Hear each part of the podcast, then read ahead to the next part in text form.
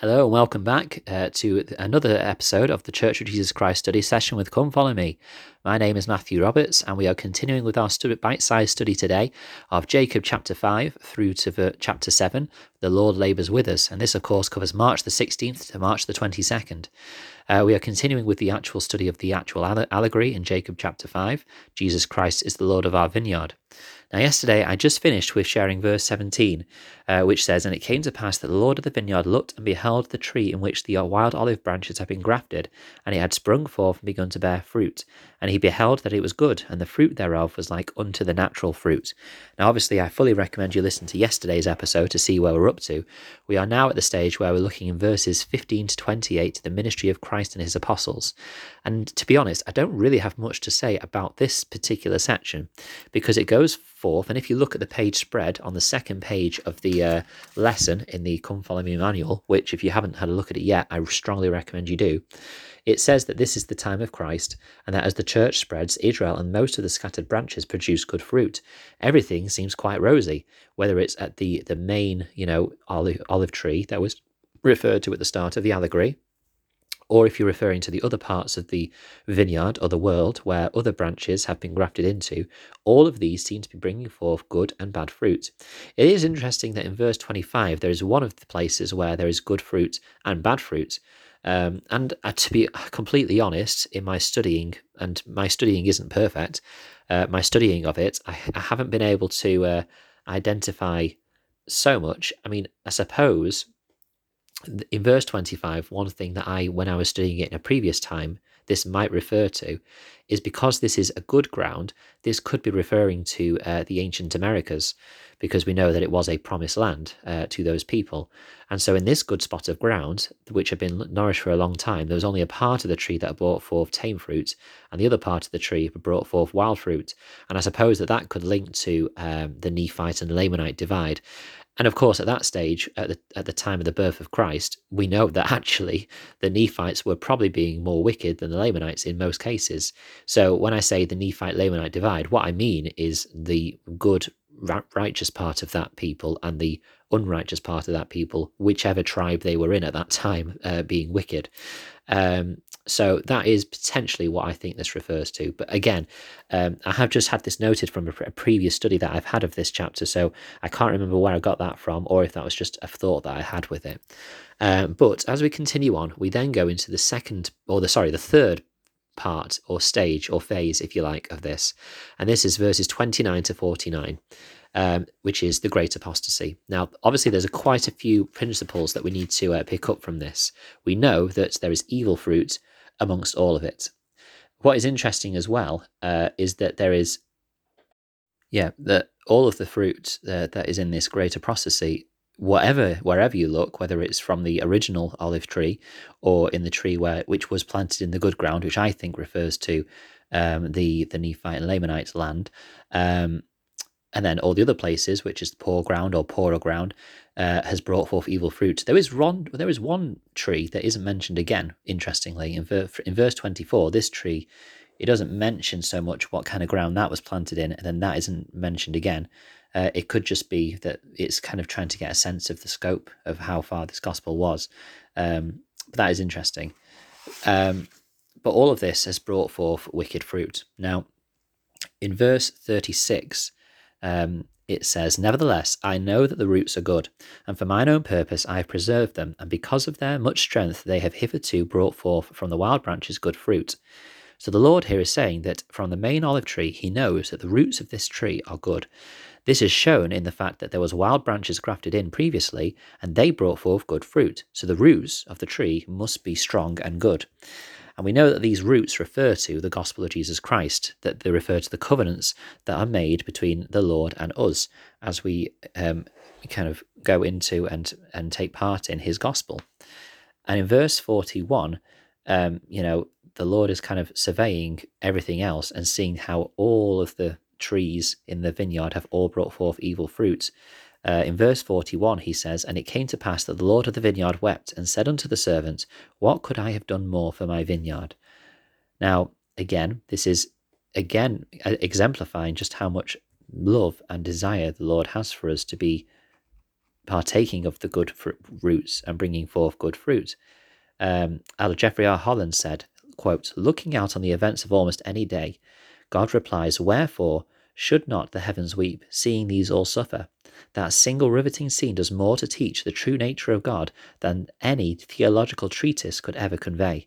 It also helps us understand much more emphatically that the vivid moments in the Book of Mormon allegory of the olive tree, when after digging and, and dunging, watering and weeding, trimming, pruning, transplanting, and grafting, the great Lord of the vineyard throws down his spade and his pruning shears and weeps, crying out to any who would listen, What more? What could I have done more for my vineyard? What an indelible image of God's engagement in our lives. What anguish in a parent when his children do not choose him, or the, nor the gospel of God he sent. How easy to love someone who so singularly loves us. Close quote. As I mentioned in my previous episode, the main theme I, I gained from this is not the, the pruning and the grafting and the scattering of Israel and the bringing back of the, the wild and the tame branches, whilst all of that is important to understand and learn about. But for me, it is the love and the desire that the master of the vineyard has for his fruit to be good and well and, and you know, have that strength drawing from the roots that he knows that are good, um, which, you know, he wants for all of us it really demonstrates his infinite love for, for each of us. Um, he then goes on and continues to to explain just you know how much he has done for the vineyard, and now he is sad because you know the works that he has are of no worth, and you know he should be, should cast it all into a, into the fire. Um, this relates to uh, what is said in 3 Nephi 27:11, which says, "But if ye, but if it be not built upon my gospel, and is built upon the works of men or upon the works of the devil, verily I say unto you, they have joy in their works for a season, and by and by the end cometh, and they are hewn down and cast into the fire, from whence there is no return." There is a clear link here to what to the allegory that Zenos uh, wrote about and Jacob has shared um, and has taken the time to share. Let's not forget that. I mean, I've not really made mention of the fact of how much Jacob must love this allegory if he's going to carve into these plates, copy and paste, as it were, a huge allegory, and it is huge, um, into his into his plates. But um, obviously that was so important to him. But in verse 47 it says, But what could I have done more in my vineyard? Have I slackened mine hand that and have not nourished it? Nay, I have nourished it, and I have digged it about, and I have pruned it, and I have dunged it, and I have stretched forth mine hand almost all the day long, and the end draweth nigh. And it grieveth me, and here's that phrase again, and it grieveth me that I should hew down all the trees of my vineyard, and cast them into the fire that they should be burned. Who is it that has corrupted my vineyard? Um, this can apply very much so on a personal level to us. Um, Neal, uh, Neal A. Maxwell said, quote, In the anguishing process of repentance, we may sometimes feel God has deserted us. The reality is, is that our behavior has isolated us from Him. Thus, while we are turning away from evil, but have not yet fully turned to God, we are especially vulnerable. Yet we must not give up, but instead reach out to God's awaiting arm of mercy, which is outstretched all the day long.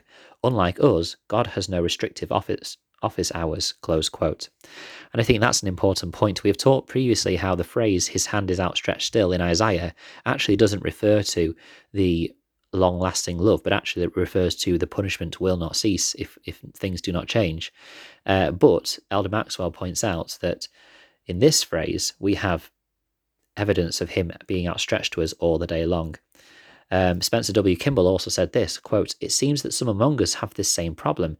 They want bountiful harvests, both spiritual and temporal, without developing the root system that will yield them. There are far too few who are willing to pay the price in discipline and work to cultivate hardy roots. Such cultivation should begin in our youth. Little did I know as a boy that daily chores in the garden, feeding the cattle, carrying the water, chopping the wood, mending fences, and all the labour of a small farm was an important part of sending down roots before being called on to send out branches. I'm so grateful that my parents understood the relationship between roots and branches. Let us cultivate deep roots so that we may secure the desired fruits of, of our welfare labours. Close quote. It is, um, you know, in this apostasy that we may see that the Lord has reached out in love to those that that turned away from him. But the important point is that that love was not seen, and the gospel was not seen in the, in the great apostasy, not because the Lord gave up and decided that all was lost, but because those that were there at the time had completely turned from His power, from His love, from the roots that were available that they could draw strength from. Um, and for us personally, you know, understanding this, is important because you know we might have this time of apostasy in our lives where we want great blessings but even spiritual blessings and physical blessings but we just don't try and reach out for the root. You know in this particularly difficult time in the world um, it is ever more important to reach out to the roots of the gospel of the one who has his arm outstretched and is working and pruning and digging us so that we can try and have that relationship with him but we need to accept that that we may bring forth that good fruit and in this very difficult time it's even more important that we pray diligently and seek for his love and, and his support and his comfort I hope you've enjoyed the study today. If there's anything you've been studying, please share it uh, at ldsstudysession at gmail.com. Or, of course, you can join the Facebook group, Church of Jesus Christ Study Session with Come Follow Me. And I'd love to share what is being shared on there from others uh, in future podcast episodes. Thank you for listening, and until we meet again.